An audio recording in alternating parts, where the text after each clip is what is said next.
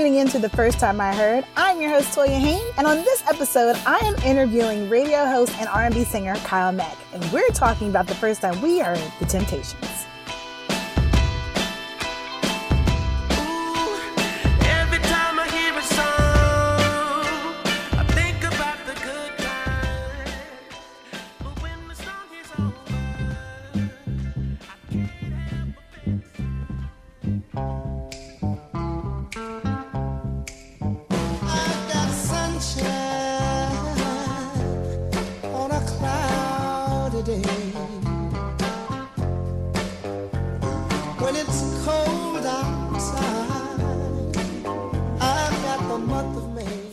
The Temptations, I was a baby. And I mean a little baby. I may or may not have been talking. but my earliest memory of hearing the Temptations is during bath time. My girl, my girl, my girl, talking about My dad would give me a full out concert of the Temptations' greatest hits with just a few hits sprinkled in by the Four Tops and Marvin Gaye, and other great Motown artists thrown in. Now, anyone that knows me knows that I thought my dad hung the moon. So in my mind, I somehow thought that my dad wrote these songs. Like I somehow thought he was making them up as he was going along. Again, I said I was a baby and you can't really hold a baby responsible for how they think songs are created. But it wasn't really until some family car rides growing up listening to the amazing, great radio legend WDAS's Butterball that I put two and two together. These songs weren't made up by my father. they came from the great Motown machine. Well,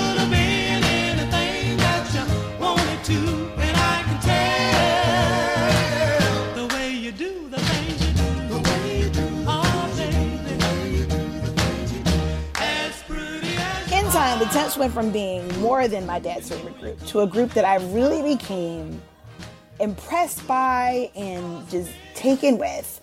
Um, I loved how their vocal abilities played off of each other, meaning I love the gruffness in David Ruffin's voice in I Know I'm Losing You, which is my favorite Temptation song.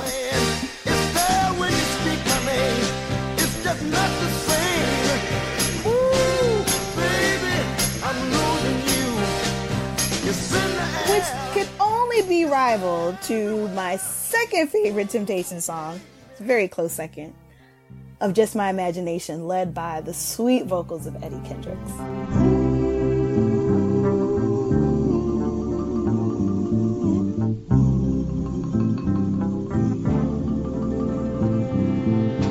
Through my window, I watch her as she passes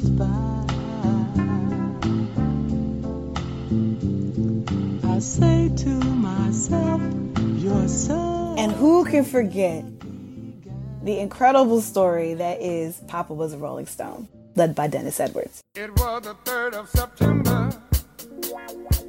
That day I'll always remember. Yes, I will. Cause that was the day that my daddy died. I never nothing but bad things about him. Mama, I'm depending on you. Tell me the truth. Mama just hung her head and said, son, Papa was a rolling stone. Wherever he laid his hat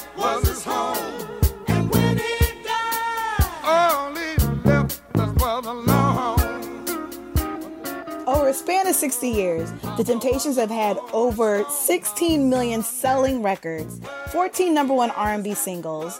They're members of the vocal group Hall of Fame. They're in the Rock and Roll Hall of Fame, and they have a star on the Hollywood Walk of Fame. And with just as many, or almost just as many, triumphs and victories, they've had their share of challenges. And one thing that I've always been fascinated by the Temptations, and it's a hill that I'm willing to die on, is that every great male vocal group has pretty much followed their template. For instance, for my generation, I tend to think that New Edition followed the template of the Temptations. You got Bobby Brown, you got David Ruffin, you got Ralph Tresvant, you had Eddie Kendricks, you had Otis Williams, you got Michael Bivins. Oh, and then you had Dennis Edwards, you got Johnny Gill. I'm just saying, I feel like there's a formula. And it's not just with New Edition. You can look at the history of a lot of male vocal groups and find that almost every group has their David Ruffin and their Eddie Kendricks and um, challenges and triumphs and comebacks. One comeback that really stands out to me was when they came out with Standing on the Top with Rick James, which I thought was amazing. And it was the first music video I saw of the Temps, and it was on MTV.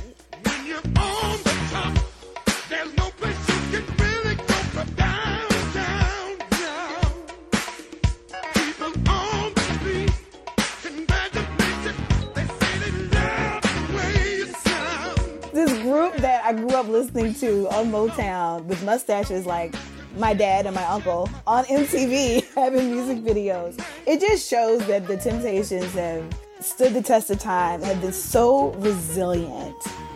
They're just fantastic.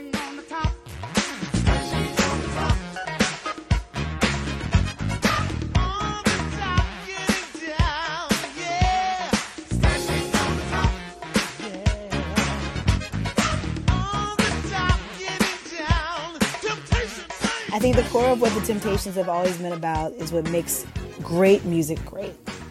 Razor sharp work ethic when it comes to choreography and stage presence, incredible vocal prowess, and as the last living original member Otis Williams said, melodies that a five year old can hum with lyrics that everybody can relate to.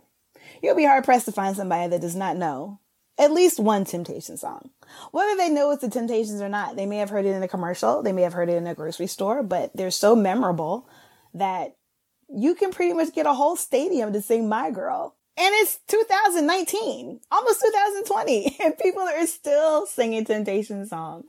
The Temptations set the standard way, way, way back in the 50s and 60s for all vocal groups of all genres.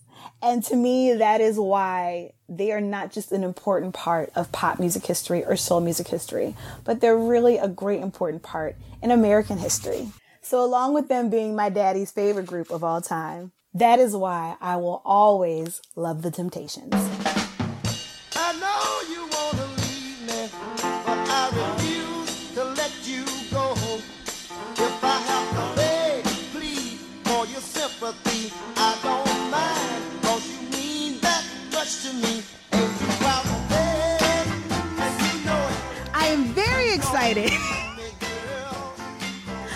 To laugh every time I say this because I am very excited with each guest because to me each guest is special because each artist we cover is special.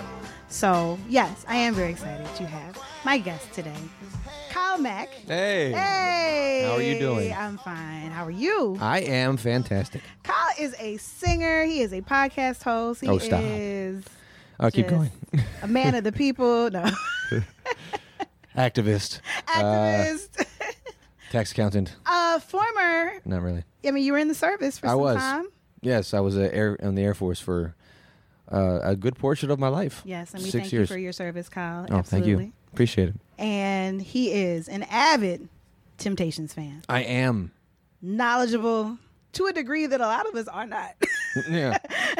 I don't know. Have you been keeping up on my on my my personal history on my Instagram lately?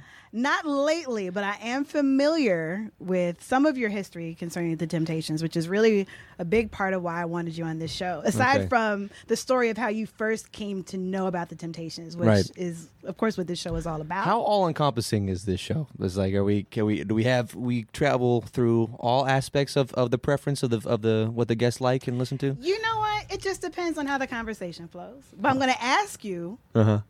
The same question, the same first question that I ask everyone, and that is That is time for me to wake up. tell me about the first time you heard the Temptations. Uh, I first heard the Temptations music as I was uh, a young boy flipping through the channels on television and uh, came across VH1. And you know, VH1 plays that Temptations miniseries uh, in its entirety about 17 times a week, or at least it did at that point. And uh, yeah, that was the first time I was exposed to the music. The, the CNI uh, landed on when I first flipped to VH1 was when uh, Otis Williams, or the actor that was playing him, was uh, walking down the street, uh, watching "Lady, Somebody Watching You." No, uh, walking down the street singing "Earth Angel" to who would eventually be his his wife or baby mom's, uh, singing. Uh, as I said, "Earth Angel." Uh, Josephine was the the woman's name. Yeah, so I started watching that because up until that point, the majority of the music I listened to was doo wop, and I was a very strange fourth grader. So it was uh, it was you know I heard I heard that music and uh, having that music resonate with me so much already, I just sat down and watched the rest of the movie and fell in love with the Temptations and and eventually all of Motown and you know so that's that's where the story began. Where did White Christmas come in? White Christmas was the reason why I like R&B at all. Okay. My grandmother, she spent a lot of time babysitting me when I was a kid. My parents worked the same schedule.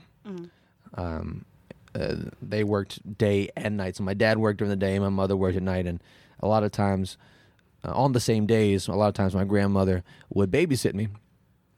and she had this Billboard Best of Christmas 1955 and up.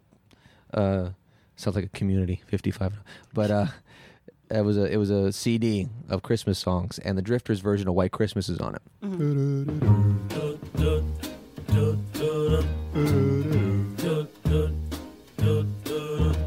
I'm dreaming of a white And Christmas. listening to the Drifters sing that song, you have Bill Pinkney singing the bass vocals on the beginning.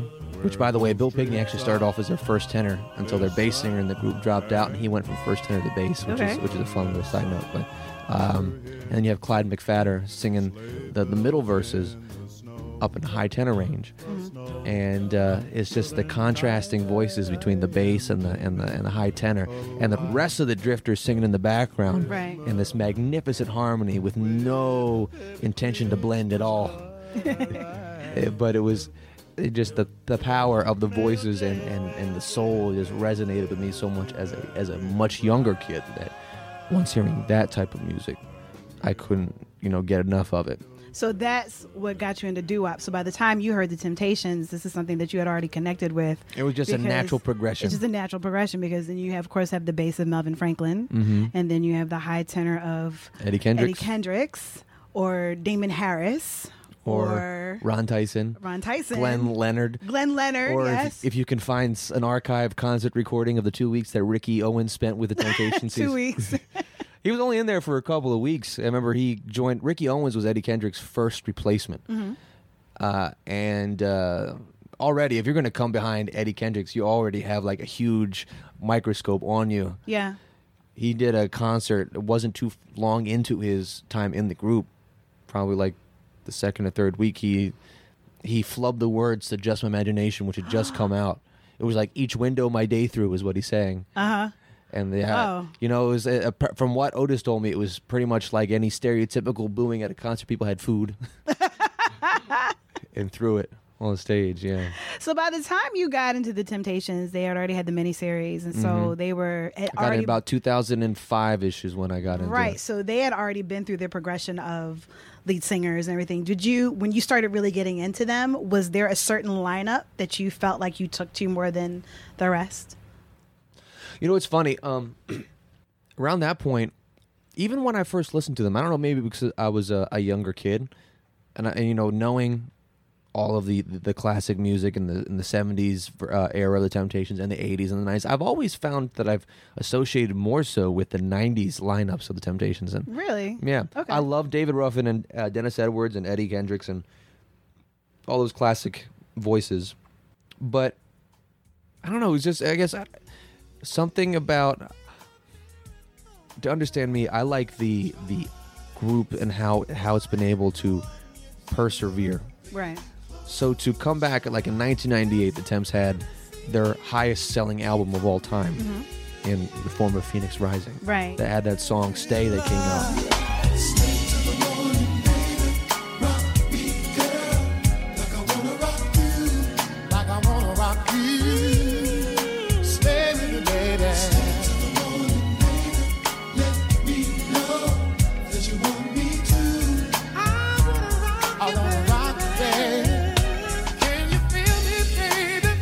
Theo Peoples was the lead singer. He, he was it was um, he was on that album. He did recorded half the album before he you know he got fired, and um, then he eventually joined the Four Topses uh, as their secondary lead singer, and then eventually replaced uh, Levi Stubbs when he got uh, ill.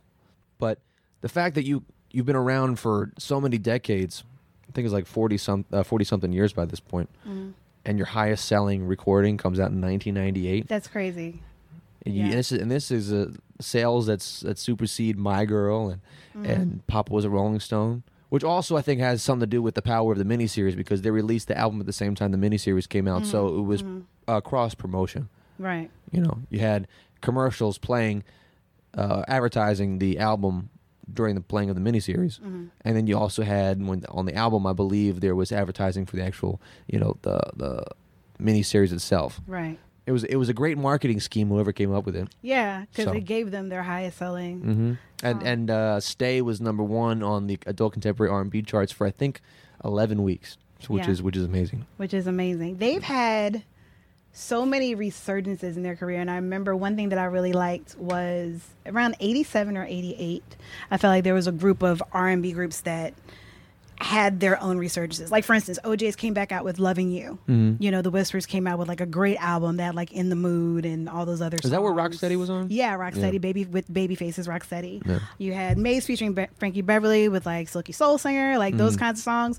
And Temptations, I feel like they had the same kind of resurgence. I call it the time where like grown people can make records. Like Mm. that's what I used to because you wouldn't really see like groups like that right now Right. coming back out and having that kind of resurgence. Music is very ageist now. Yeah. You know, it's crazy. Not just on the R and B side, but you have like back in the '80s and '90s, you could have middle-aged people coming out and and having hits for the first time. Yeah. also you weren't wiped out by the mm, you know music uh, consumers just because you're getting older Right. either like you have what don henley and glenn frey on the rock side Yeah. who uh, who were in their 40s having hits Yeah. after leaving the eagles yeah. which was like the biggest band of the 70s Mhm. you know you don't see that type of thing anymore No, you don't. no, you're not going to see. Especially, I remember I was watching an interview with. Uh, it was the current lineup of the Eagles as they are now, which is just you know three core members and then Glenn Frey's son, and they'll still record music if they want to, but they they have no, they have uh, no. Um, they realize that that mu- that the music business is ageist and their hit days are over. Yeah. Unfortunately, Yeah, like not too many people want to hear. We've been in the studio. We want like no, we want to hear Hotel California. We want to hear. Hmm. I can't tell you why. Like we don't want to hear, and it's a shame. Like I really wish it it was different, but I think that's part of understanding where you are in the industry and be like, you know what, this is what makes us money. I'll look forward to it, but Yeah. I'm not everybody.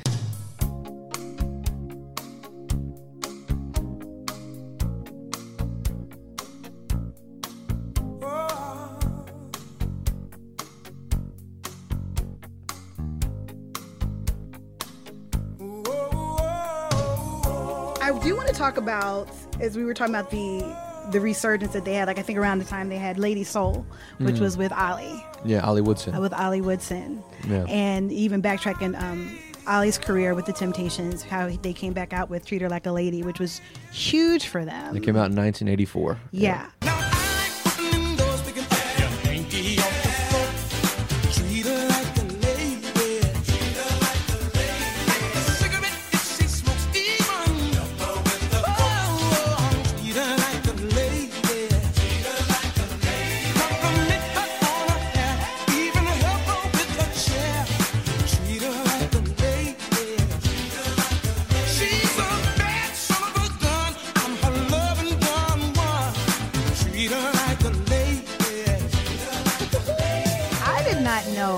that Dennis Edwards had been like in and out of the Temptations like three times. Like when I was researching this. Yeah. So just recently I found out that it was not Ollie Woodson on Silent Night. No. I'm so No, that was that was recorded, I believe, in 1980. Yeah, but the reason why I thought that it was Ollie and not Dennis Edwards is because around, let's say, the second or third resurgence of the Temptations, um, they started doing music videos. So they did a music video for they had was it Treating Like a Lady or Standing on the Top mm-hmm. with Rick James. Okay. Yeah. So me being a kid and seeing these these music videos, but knowing about the Temptations and knowing that there's been an exchange of lead singers and all this kind of thing. But by the time I saw Ollie Woodson, Ollie Woodson, that's what I associated them with. Right. So when th- hearing Silent Night around that time, Right. That's where I got confused. So I always thought that in my mind, which a lot of people call Silent Night, In my mind. that's the that's that's the name of the song in my mind. Um, I thought that was Ollie Woodson. So if anybody else out there thought that was Ollie Woodson and not Dennis Edwards, like I did, please reach out because I feel really You bad. get no calls. Shut up, Kyle. to be honest, oh, I felt terrible. There are a lot of young folks now that listen to Silent Night that first off don't know that it's Temptations to begin with, and mm-hmm. then secondly don't have the wherewithal to actually pay attention or care that there's a distinction between Dennis Edwards and Ollie Woodson. So Yeah. so is you know it's kind of lost on people now. It's, It's you just- see all those memes that say Christmas hasn't started until I hear the Temptations verse version of Silent Night, but they don't Yeah. know they don't know who's on it. I Well, was I was hac- I was having a uh, a conversation with my good friend Tim Marshall the other day, Mm-hmm. who hosts the R&B showcase uh, on PhillyCAM, and uh, he he likes to complain about uh, young folks sometimes about their their complete indifference to knowing about the people who started the, the whole movement of R&B music. Mm-hmm. Like there there's no interest in learning who came before who's out right now. Yeah. You know, no interest in learning the history. How do you feel about that? I feel like that's such a shame because if you think about it, the smart people in the music industry today use the knowledge that they have to influence them further.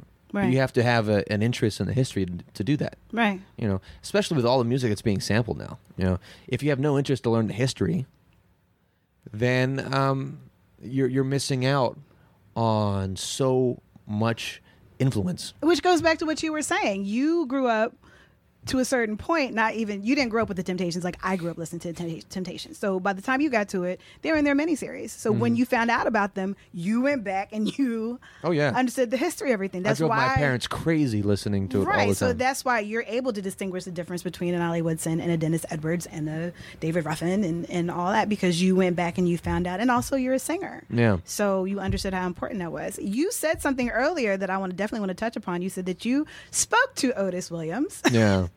Can you talk to us about your history with the Temptations? Um. So I have been an avid fan for, like like we said, longest time.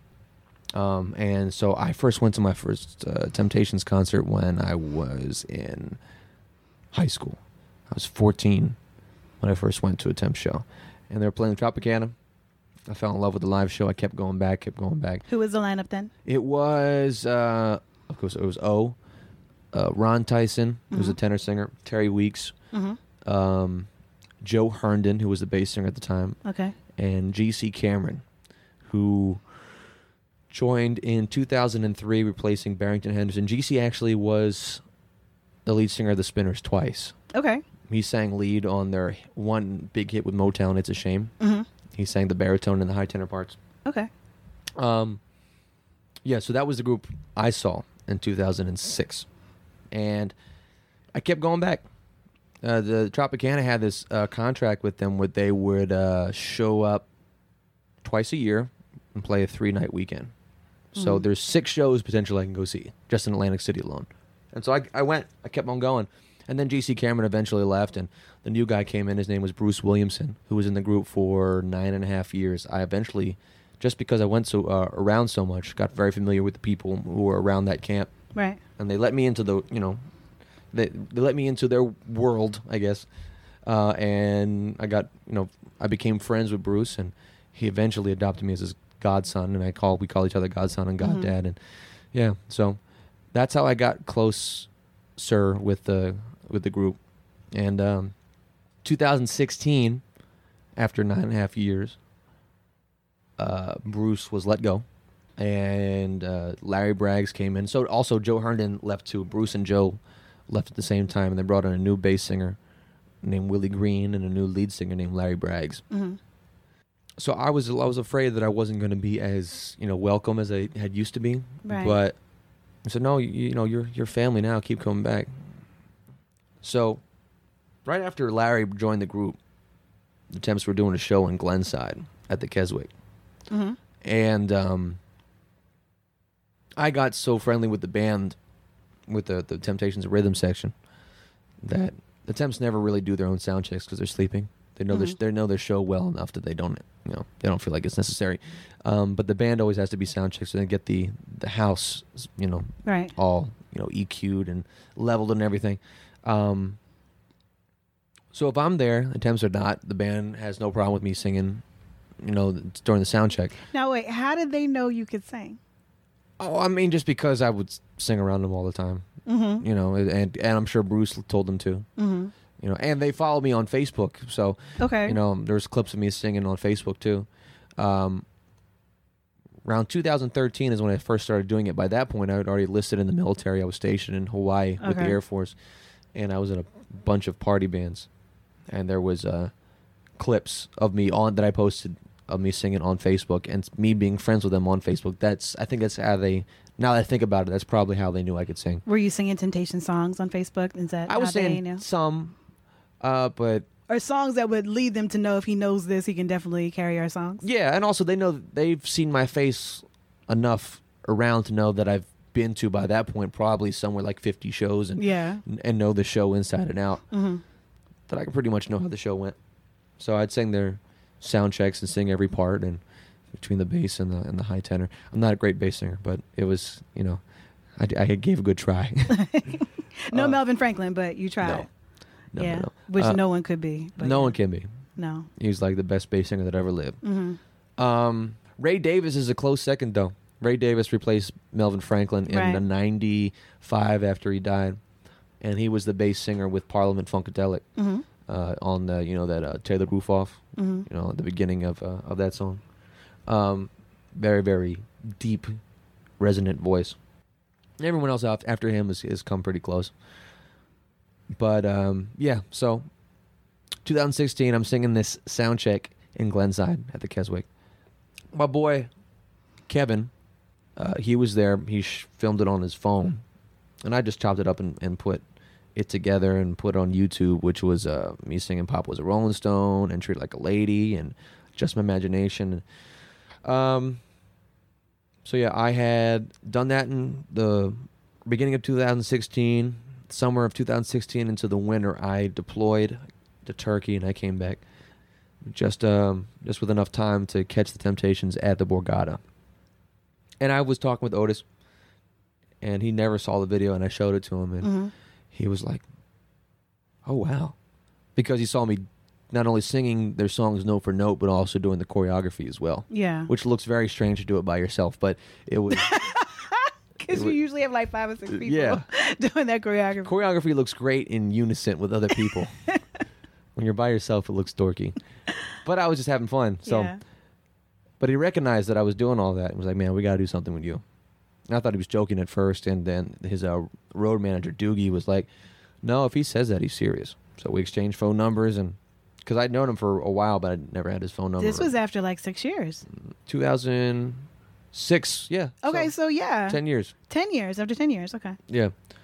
And um yeah, so not too long after that I got a contract in the mail and sat in my lawyer's desk for a while before I signed it, but signed it in late February. By March, he flew me out to LA and we recorded a, a cover of Treated Like a Lady and the Temptations were on it. And uh And this was whose label? this was Otis's label. Okay. This is uh 1030 International is the label. What was it called? 1030 International. 1030 International. Okay. Yeah, that's a label that. Um, so the only two artists to record on that label are me and the Temptations because they had a couple of albums underneath that after they left New Door, New Door Records, Mm-hmm. Which was the label they went to after Motown for the second time. Because if you know of their history, they went they were with Motown first, went to Atlantic, Atlantic, went, right. went back to Motown, Mhm. and then around 2004, the Temps cut a record called uh, a CD called Legacy, Mm-hmm. which was phenomenal. But the president of Motown at the time, she took over and was kind of anti. She was ageist, Mm. anti old school artist. Like she was giving Stevie Wonder a hard time. Wow. And and, and her, in her history, I forget her name, but her history, like she was someone who pushed out Teddy Pendergrass in the '80s Mm-hmm. after his accident. Mm. Uh, so she kind of had that vibe.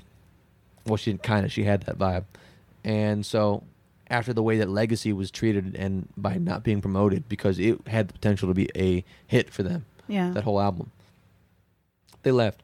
They went to New Door, and they cut two so-so records with uh, Reflections and Back to Front. They were both cover jobs, hmm and so then they went to uh, they recorded an independent album called Still Here in 2010. Yeah. Yeah. and that was off of that was recorded for Otis's 1030 International label. Yeah, and then yeah, so they went and they did the last album was was for UME hmm Universal Music Entertainment. The new. Are you talking about the latest The latest they have album all called this time? uh, Or all, the time. All the time. Yeah. Yeah. So they're they've they've uh they've been going around from label to label the last decade. So Yeah. so The last album, I actually listened to that, and all the time is co- mostly covers, right? mostly Mostly there's covers. like three originals on there. Yeah, there's actually a cover. I usually feel a way about when older artists feel like they have to do covers of certain things. However, there's a cover of John Mayer, "Still Feel Like Your Man" I love that. that I love. I think it's so good, and I think it was good that it got the Temptations treatment.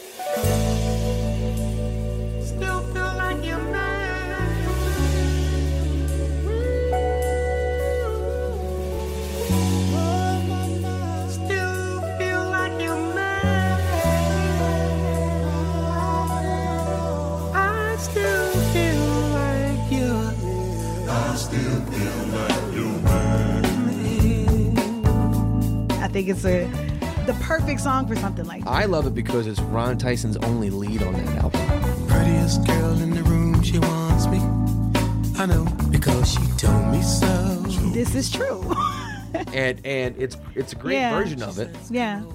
Though he took a little liberties on the bridge melody, but it was a mm-hmm. it was a, it was a it was a great cover. That that whole the label Universal kind of forced that they want to do a co- uh, an album of original songs. Mm. Universal, I guess the way that business is now, kind of was, but no, we need you to do covers if you want to have an agreement. Yeah. So they actually took a, a hell of a lot to get them to do three original songs. Right. Yeah, I thought the album was good. The producer Dave Darling produced my EP with the Temptations. So, I guess after recording with me, Otis got a good taste of his work ethic and his talent, so they used him as a producer on on the Temps album. How did you feel going from being a kid, seeing the miniseries, falling in love with the Temptations, to singing on stage for the Temptations Oh, yeah. or during sound checks, to being on Otis's label? Like, tell me about how that was for you. At the time, it was it was a huge dream come true. Yeah. You know, um, it was. Uh, I say the whole the whole process was a big catalyst for, for me to exit the military. It came around. Mhm. It came around the same time. Um, the offer came around the same time during like the last half of the year of my time in the Air Force. Like I had the option to either reenlist Mm-hmm. or leave, and because of this, I chose to leave. Okay. And in hindsight, sometimes I wish I had probably stayed in the military. Hmm. But at the time, it was, I mean, come on, you're this group that I've idolized forever. Yeah. I'm in the studio with, and they're singing background for me. Who the hell am I? Yeah. Which is also a sentiment that a lot of Temptations fans share too. Who the hell is this guy? Singing Treat Her Like a Lady. yeah. Oh my God. It's crazy. Cause, okay, so the the only thing the only thing that could possibly ever counteract the joy that I felt doing the project was the comments by Temptations fans after it came out. Oh gosh. What was that like? It was humbling. Mm. And you know, I know how I've like. This was my first time in, a, in a, like a real studio recording situation. I never, I recorded at home a lot. You know, there was other studio sessions I've had where I've produced it myself, and you know they're garbage. You know, it's just you know, growing up, you have those phases where you you are a lot of stuff you just make when you when you first start out is just garbage. And so I kind of got catapulted into a more professional situation. But all that to say, what we did was still, I feel like, was still good. Yeah. Was a good product. But you have those un, un, uh, non-understanding Temptations fans who are so married to a certain version of their favorite music that when they hear someone else. Maybe it had something to do with the fact that I'm Irish too. I'm not sure, but It it may, it may, it may not, but yeah, depending. but uh, in fact, there was a comment one time I saw on YouTube. There was a, guy. I'll never read the comment. I you know I was that was that person. I I, I read the comment. There's one guy said a white guy singing Motown. How? Well, I'm not even going to say what he said on this sh- on this show, but he he was not very he was not very kind. It just because wouldn't have been the first time, but yeah, just because it was the uh, you know it's the Temptations. yeah. Well, it, it was it was the fact that it was Temptations, and also I'm, I'm a white dude singing singing it, and so some people had a problem with that. I'll be Mm-hmm. Yeah. honest, just be straight up and honest with you. It was like there was a time where Otis had said to me that if he was not looking, Mm-hmm. I mean, if he was looking for a new member for the group, you know, he would uh, consider me t- to join as the new the new lead singer for the Temps, um, which was Ooh. was a hell of a compliment. Yeah. I just knew that after everything that happened after recording "Treat Her Like a Lady," Yeah. his group would be under fire and scrutinized. And, Yeah. and I was like, I I appreciate it. I'm not so sure that's a good idea, and I don't think that would ever be a possibility now, um, considering a whole bunch of things. But it's like the the the new Temptations Broadway musical has put them back under the microscope. Right, right, know. which is based off of Otis Williams' autobiography. Yeah, it kind of. It's it's Uh, the thing about loosely, it's it's, you it's seen loose- it? I'm it's yeah, I've seen it a couple times. It's very the general idea is there. Mm-hmm. It's uh, there's a lot of dramatic license taking. Yeah, You know, there's certain numbers that are fudged. There are certain historical inaccuracies. how close is it to the miniseries? There as are- far there- as far as historical facts, as far as being factual, in your in your opinion. How it's there are five black guys singing Motown songs on stage. That's about as close. Wow. Okay. So. No, I'm kidding. no, there's a no. they- They're they're. I mean, they get the gist. It's it's Yeah. just, but it's all summary. Yeah, it's all summary, and you were talking about a a career spanning sixty years. They don't even do that though. They they go from Otis as a teenager to about. Well, the really the, the, the their main focus stops at around Papa was a Rolling Stone, and Okay. then, and then they zip to the reunion tour, and then that's where it ends. Oh. Yeah, they don't even get into the the uh, the seventeen or something other members that were in the group after that point. Right. There Yeah. were twenty four. There's about to be twenty five since Larry Braggs got fired, but there's about to be uh, twenty five different members in the Temptations history that will never be represented in that play. Wow. I want to go back to something real quick.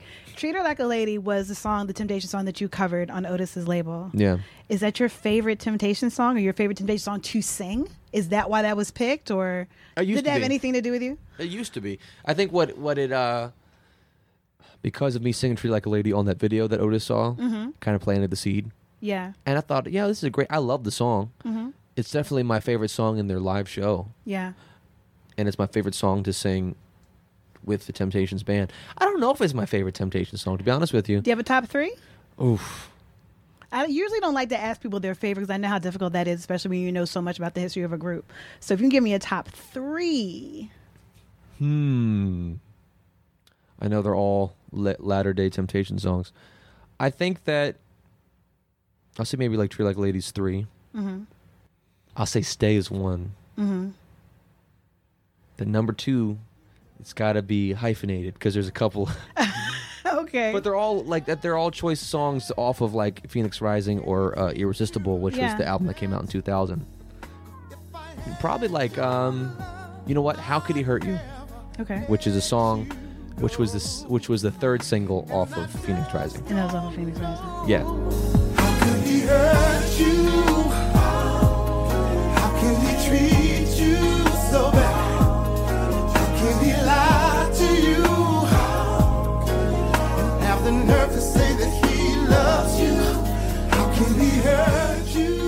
it was the second song to have a music video off that album. Who is your favorite lead vocalist of Temptation? Theo Peoples. Theo Peoples. Yeah, I still think he should rejoin the group. A lot of people share that same sentiment. Mm-hmm. You know, um, yeah, he was he's crazy singer. You know, I think it's like Theo Peoples, Ollie Woodson second, Mm-hmm. and um, You know, it's it, I know this just sounds blasphemous for uh, for other Temptations fans to probably hear this because I know that they're going to be like, "Well, you're not going to say David Ruffin or Dennis Edwards?" Or, Yeah. But I'm like, well, no, they're they're great singers, but I'm, you know, and they definitely carved their way for everyone else who's followed them. But mm-hmm. for me personally, as far as talent level, Theo Peoples and Ollie Woodson are like my top hmm. my top singer. Also, Terry Weeks is is is a bad bad man, and he's still in the group, which is fantastic. That's because he has such great discipline and and knows how to play the game. And he's also an Air Force member. Okay. Uh, he uh, he was uh, in Tops in Blue, which is the entertainment unit, Air Force entertainment unit that I did. okay. He did it back in the '80s, and then he helped me uh, get involved with them, and I auditioned and made the tour back in 2014. Okay.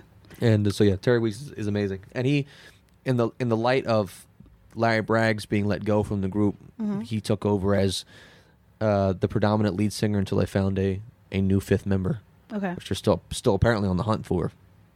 So he's yeah, yeah. Terry Weeks is is amazing. How has your interaction and experience with the Temptations and knowing their history, even even aside from being on the label, um, just the history of of the Temptations and what they've dealt with in the business, how has this affected you as an artist? What have you learned? Hmm. That's a broad question. Because you've seen a lot of what to do and what not to do is really what I'm asking. So, like, how has it shaped you as far as how you plan on moving forward as an artist, if you do plan on moving forward as an artist? Because it's been a little bit since you've recorded. Yeah, it has been. Um, I think that what I what I've definitely learned is that you need to pay attention to everything. Don't, and, and I don't want to I don't want to sound too grim, but it's like you need to be careful about who you work with, um, and and and you have to make sure that you Mm, this is a lot tougher to answer than I thought it was going to be. Okay. But it's it's. I've learned that now. I love. I, I have a lot of respect for Otis and what he's done, and and, and I'm very appreciative of everything that he did for me. Uh, working with your idols. Sometimes, sometimes it's best to just stay a fan. So this is this is this is real stuff right now. But Yeah. sometimes it's, it's just best to stay a fan. I'm sure Otis had great intent for me. You know, he had all the intention in the world for me. Uh, when stuff kind of petered out, and he had to let me go, I learned a lesson to not put all of your eggs in a particular basket. Yeah. And I wasn't doing that completely anyway, but I would be lying if I didn't have if I said I didn't have a lot of more hopes for what we were doing than what actually happened. Sure. Um, like I said, it was a catalyst for me to leave the military. You know, as soon as I left the military, about I, I enrolled in broadcasting school, and so I'm pursuing that as a career right now. And uh, as well, I mean, I'm, I'm recording music, or I'm going to re- be recording music soon Good. again, um, but it's not going to be, you know, the the full force thing that it was when I first, you know, yeah. started working with O, um, but more of a of a something for me, Yeah. m- more than something for somebody else. You know, the Temptations or Otis Williams and Temptations is not the first artist in a group to have a record label. Yeah. Okay. So you had Boyz II Men from around here who had Stone Creek. Yeah. You have um, New Edition. Michael Bivins, who had Biv 10, right. you know, and there are numerous stories about, you know, New Edition having their own miniseries and talking about Michael Bivins and the issues that he had with his artists. Do you feel that certain artists that have a label trying to do the good thing for artists and have them not go through the same things that they did, do you feel like maybe there's a blind spot that they have when it comes to the artists that they sign to their own label? I think the blind spot is their own careers. Hmm. It is hard to pay enough attention to a young artist that you're trying to to cultivate. Right. Is that the right word? Cultivate. Right, Yeah. cool. When you're also actively still continuing to pursue your own. right. that was one of the issues that you know that occurred for me was that why in the midst of Otis wanting to do stuff with me, he's also continuing to tour, which I mean, I've never mm-hmm. asked him to stop doing that, conti- and promoting the new Temptations album and also promoting the new musical. He became very busy. Yeah. And I think that in a lot of ways, it's hard. I, I think that if you're going to be an artist that has a label, you need to have executives that work for the label to do the stuff for you that you're too busy to do yourself, Right. which was not present at all. Otis's label is kind of small, it's an independent label. And um, he didn't have all those people. Right. It was just Otis making decisions that eventually he just became too busy to make any more. Yeah. and that's where you know stuff kind of fell apart between uh you know he, he and i when it came to recording music so that's that's the only thing that's that's the blind spot So tell me about TriJam and what you're doing now. You said you went to broadcasting school, and Mm-hmm. and this is what you're doing now. So talk to us about TriJam. trijam podcast is something that i started back in, it was like the summer of last year Mm-hmm. so around july august of 2018 Really? I Yeah. feel like it's been longer. But I So mean, do I. clearly, you know, but I really thought it'd been longer than that. Okay. no it's uh we, it's like a year and a half now Okay. which is which is I've never been a part of anything entertainment wise that's been that you know that's that's taken up that much time Mm-hmm. and um it's lasted that long so it started off being just a podcast talking about music and highlighting local artists in the tri-state area hence Right. tri-jam um along the way we just found ourselves talking about so much more than just music and having more people than just artists on so now it's it's still that at its core but it's taken on the life of uh, almost like a morning radio program Yeah, it, it sounds like it. yeah. and uh, we're just it's crazy because there's a lot of people like i'll go to like a live event Mm-hmm. like people will know me for that first before they know me for an artist Mm-hmm. and which i don't know how to take sometimes because Well, I mean, it has been a while since Yeah. you put out music too, and then you you've had this thing that has been steady going Mm-hmm. for a year and a half. right So it, it makes sense. No, it makes sense. It's a little, but when I go up and sing somewhere, people are surprised. Like, oh, Oh, Tri yeah. Jam guy can sing, you know. Oh yeah. so it was like, oh, I wish y'all had known, but yeah. but is uh. It's it's a really great thing. Like it started off, and, and it's crazy that we've been able to continue. I feel like we've had like a career's worth of hi- highs and lows and changes in just the, the year and a half that we've been together. Yeah. It's like we started off with it was me, Shay Davis. Actually, to be honest, the show's original concept was created by me and this other guy named Dante Cover, and he was supposed to be a co-host on the show. And then he and I had kind of a bit of a of a um, a rough patch in our friendship. Mm-hmm. To be honest, I have made I made a a uh, I have Asperger's syndrome. Just to be honest with you Okay. and um, sometimes I'm not the best judge of character when it comes to social cues and um, exactly what the what the best thing to say in public is. Okay. and um, I made I made a a, a joke um, that I thought was pretty tame that he kind of took a little bit more personally. Um, and so it kind of he stopped being my musical director after that. Oh wow. And so obviously we were not going to work together on progressing TriJam. Mm-hmm. So uh, moving forward from that, I was like, okay, how am I going to build this team of people? Well, I me ask Shay Davis. He is a very smooth cat. He's a drummer, singer, very knowledgeable in music and local happenings as far as you know, music, live venues and stuff, and uh, live acts, and, and he has a, he has that that more contemporary male artist point of view, whereas I have a more seasoned uh, male artist point of view, like from the people I listen to. Yeah. And who you've been around exactly. Yeah. and then I wanted a a comedic relief because I'm not funny enough, and neither is Shay. and we got this guy named uh, Sean Lowe, who was a bass player and one of the craziest personalities I've ever met. And he was absolutely fantastic. Really kept us laughing and on our, you know, rolling on the floor. And um, then I needed a girl to break up the sausage party. and uh, I was just on a whim thought, let me get Joe Rivers on the show, who's this. She's like this really, really talented um, singer from Camden who just performs all over the city. Okay. Camden and um, Philly, and um, it just turns out that she has a goofy personality, and I didn't know it, and so it was it was just such a pleasant surprise. She has such a great voice too, sp- uh, uh, speaking voice and radio presence that it just she just adds so much. Right. And I'll be honest with you, my intent of bringing her on was just to have a girl on the show, mm-hmm. to be more diverse. But she has she has added so much to the show that when she has to take a day off, either from like being sick or she has a gig, and the show's a lot different. It's a very different show, and we have subs come in sometimes, but it's never the same. Right.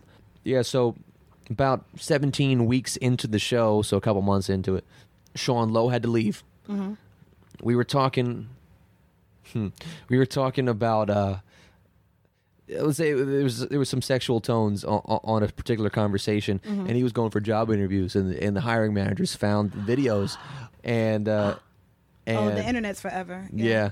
And so hires hiring manager's like, You're talking pretty foul on your on your show. He was trying to be a cop. Oh gosh. Yeah, so he said, Yo, Kyle, I need to go. It's like I'm trying to I'm trying to get a job. So I was like, All right, I understand. It hurt me because I didn't know how we were gonna continue without him. Yeah. Because he was such a, a huge part of of the chemistry. We had a guest who had been on like within the second month of the show. He was the only comedian that we ever had at that point, and the only guy to ever make Sean laugh so much they had to leave the room. Mm-hmm. So, his name's Will Wright. Mm-hmm. I gave him a call. In fact, he was supposed to be on the show as a regular, as a as a semi-regular guest, like once a month. Um, but when Sean left, we hired him as a as a permanent member of the cast, and it's just you know the show's taken off ever since he since he joined. Oh, Will is funny. Yeah, are you familiar with him? I've heard it. Oh, okay, I've heard your show. right. he's uh, he's yeah, he drives me nuts Mm. because he doesn't listen to me. So there's about four or five of you. There's four of us on a regular cast, On and then we also cast. have our producer uh, Dan and our Right. and our intern Kevin. Right. Um, we've gone through a couple of producers and interns since Mm-hmm. we started. Dan has been around the longest. We started off with uh, Tyler Brandow, who we've affectionately named Fuego, Mm-hmm. as our producer. Uh, but he left after you know a little bit. He was another c- conflict with trying to find a job. Uh, so then Dan took over after that, and he's been great. Y'all sound like the Temptations. Oh, really? I'm just saying. As far as podcasts Yeah. go, as far as you're Otis, and then you have people that have had to leave and come back. Like, just, I mean, I say that jokingly, but I think you understand that No, I in order to get like a solid core, it takes a lot. You Yeah. know, it took them a lot. People made that comparison. Uh, actually, made that comparison um, to the change between Sean and Will. Mm-hmm. It was like Sean was David Ruffin, Uh huh. and and Will was Dennis Edwards.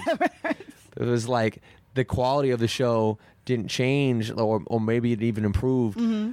But it was like we went from one era to another in a seamless in a seamless transition that worked. Yeah. So that was, I mean, I'm very thankful for that. And now we are working our way onto getting our show onto uh, radio. We just had some meetings um, trying to. We're brokering time in Atlantic City soon. Good. Yeah, Good for you. I want to get. A, I want to get ourselves on like a mainstream uh, R&B station. Mm-hmm. Uh, and Atlantic City is a great place to start. It's a smaller market. You get your foot in the door, grab an audience, and uh, yeah, it'll be a, a weekend morning show. Yeah. So I'm really glad that this is something that you're doing and you've continued to do, especially after after everything that you've gone through. yeah. Yeah. I'm I'm happy things are, are working out that way. Uh, I wish that my, my wallet reflected some success, but it's uh, Listen, I get that. but uh, all the things that I've experienced, a lot of things that I've been able to do that a lot of artists would, would love to do in in their lifetime. yeah. I'm only 27 now, Wow. Okay. so and a lot of people get get to say that they performed in 20 plus countries before they were 21. Mm-hmm. Yeah. Yeah. and uh, you know, think about it as, as Air Force Fed recorded with their favorite group, who was the biggest R&B group of all time. Mm-hmm. I know it's just it's. I just I just would like to. Uh, I'm really interested to see where this where this story of, of my life goes. Hopefully, it's a good ending. It will be. All right, so I'm going to ask you final question. This is what I ask everyone. Suppose you have someone that has never in their life heard the Temptations. Right. They have never heard My Girl, the way you do things you do. They never heard Treat Like a Lady. They have no idea mm-hmm. who the Temptations are. Can you give me an album or three songs that you would give them and say, this is who the Temptations are. This is who how you need to start off listening to them. Any album? Any album. How about greatest hits? Does that count, or does it need to be? No. Okay, I was gonna. That's cheating. The only the only time that worked was someone picked the Luther Vandross episode and they picked the live concert, which I was like, that works. That works. That's still compilation though uh, of of hits. I think that if you're gonna pick one album, oh, see, there's there's there's the me side and the, there's the, the understanding that everyone is not me side of this question. Um, there's, I would probably say, oh, what is that? Oh man, I'm I'm blanking on the album title. It's the album with um. Since I lost my baby on it, they're all wearing white suits. sun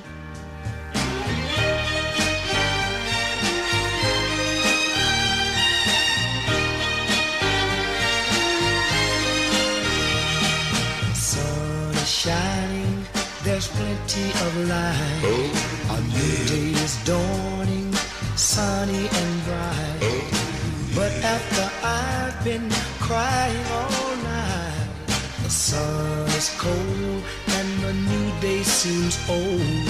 Since I lost my baby, since I lost my baby, oh, since I The Temptations, 1965. That's it. That's it. Okay. Yes. I knew it was something weird. That's the album. Okay, so let's see what else is on this. I would record. recommend the Temptations. Okay, so we got Since I Lost My Baby, The Girl's All Right With Me.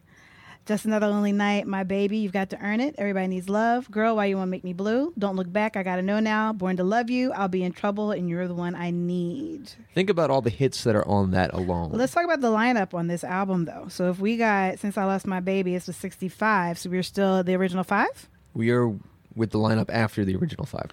Elbridge Bryant was gone by this point. Okay. David Ruffin took over. He was. Oh, okay. people forget about Al. They really do. Paul was still in. Okay. Yeah. It was uh, Otis Melvin, Eddie, Paul, and David. I feel like we forget about Jimmy Ruffin, too. Jimmy Ruffin was never in the group. Jimmy Ruffin was David's brother. I know, but he did additional background vocals. Oh, well, I guess And- that's a different thing. And well, it's a different thing. But the reason why I bring up Jimmy Ruffin is because for the longest time, I thought that um, what becomes the brokenhearted was the Temptations, but that was Mm. Jimmy. Mm-mm. No, Am I wrong about that? it was yeah, it was it was Jimmy Ruffin. The Right. Temps were not on there. I know, but it sounded so similar. And I was a child, and I'm going with that. I'm not saying this is something I recently discovered, but David Ruffin and Jimmy Ruffin sound similar, and so I always thought that was a Temptation song, and then I found out it wasn't. It was Jimmy Ruffin. You think they sound similar? I did when I was a baby, Kyle, and I'm going Uh, with oh, that. okay, all right. So I'm going with. Oh, all right. You, I did when you- I- I did you when said I- it. You said it more in present tense. I so- did when I was a baby, and that's what we're gonna go with Okay. on my show. All right. Kyle, thank you so much Oh, for being for with me today. me. This was really great, and I learned a lot.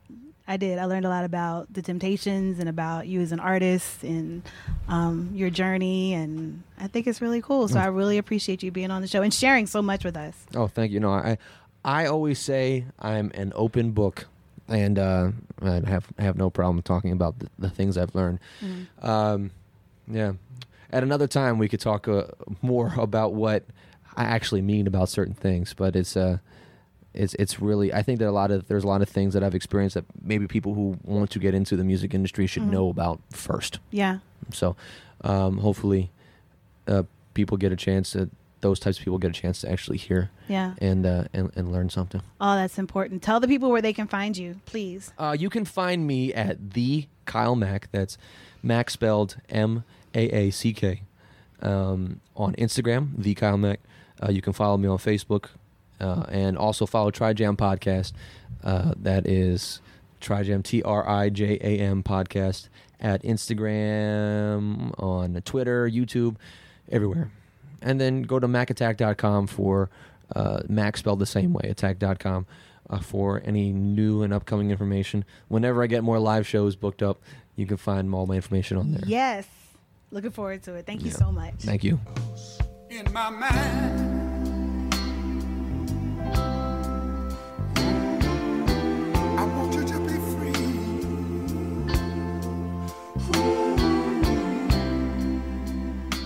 Very special thank you to my guest Kyle Maack for speaking with me about the first time he heard The Temptations.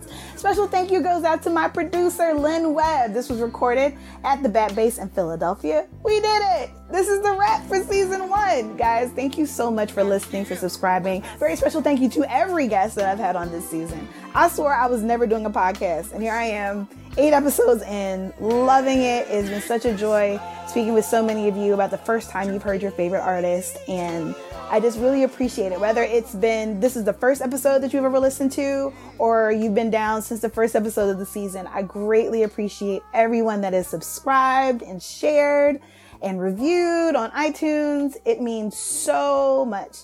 You're going to be able to follow the first time I heard on social media on Instagram, Facebook, and Twitter.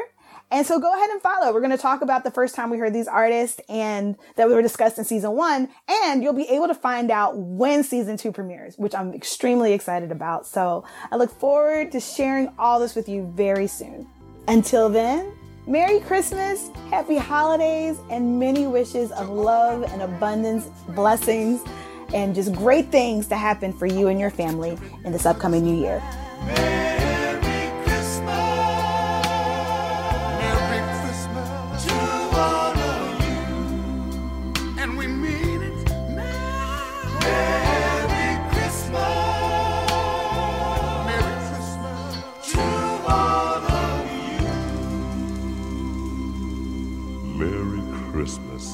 From the Temptations.